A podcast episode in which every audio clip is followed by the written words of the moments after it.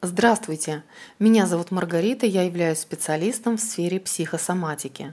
В данном подкасте я буду говорить, как честность, то бишь чистота, является нашим здоровьем. Вы замечали когда-нибудь, что вступая в коммуникацию или отношения с определенного типа людьми, наши чувства и эмоции резко меняют форму с привычной на защитную – есть люди прозрачные, они что чувствуют, то и говорят и делают. У них все целостное, они не подозрительные. Для них любой человек рассматривается в первую очередь с хорошей стороны, и да, их невозможно застать в сплетнях. И самое главное, эти люди здоровые. Есть другая категория людей, противоположные, я их называю мутные. Это те, которым уже ну, примерно за 100 лет – а они застряли в подростковом возрасте. Их поступки и слова – это два разных полюса. Маски они меняют как дважды два и ох, как любят на халяву подстроиться. Они всегда болеют. Ну а как иначе? Жертва всегда притягивает агрессора. В качестве агрессора выходит болезнь. У таких людей психосоматика на все тело.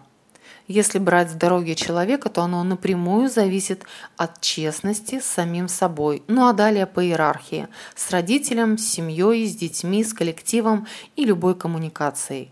Такие люди всегда честно себе признаются и берут ответственность, где прав, а где опыт. Если ему что-то нужно в жизни, он не начинает думать, кого бы найти, чтобы своровать энергии, денег, информации, за чей счет нажиться. Ну, к примеру, чтобы приобрести себе жилье, он не ждет 30 лет наследства. Он сразу честно садится и договаривается с собой, что он готов за это платить, за какое время и от чего стоит отказаться. Если его цель, к примеру, похудеть, то он молча идет в зал или бегает, но он с чего-то начинает. Он не ходит по всем друзьям и не плачет, что у него давление, он полный, ему тяжело – Яснее, он не ищет оправдания и поддержки со стороны в словах ну, сиди на месте, ты и так хорош, ведь на тебе столько дел, ты один или одна, у тебя семья и тому подобное.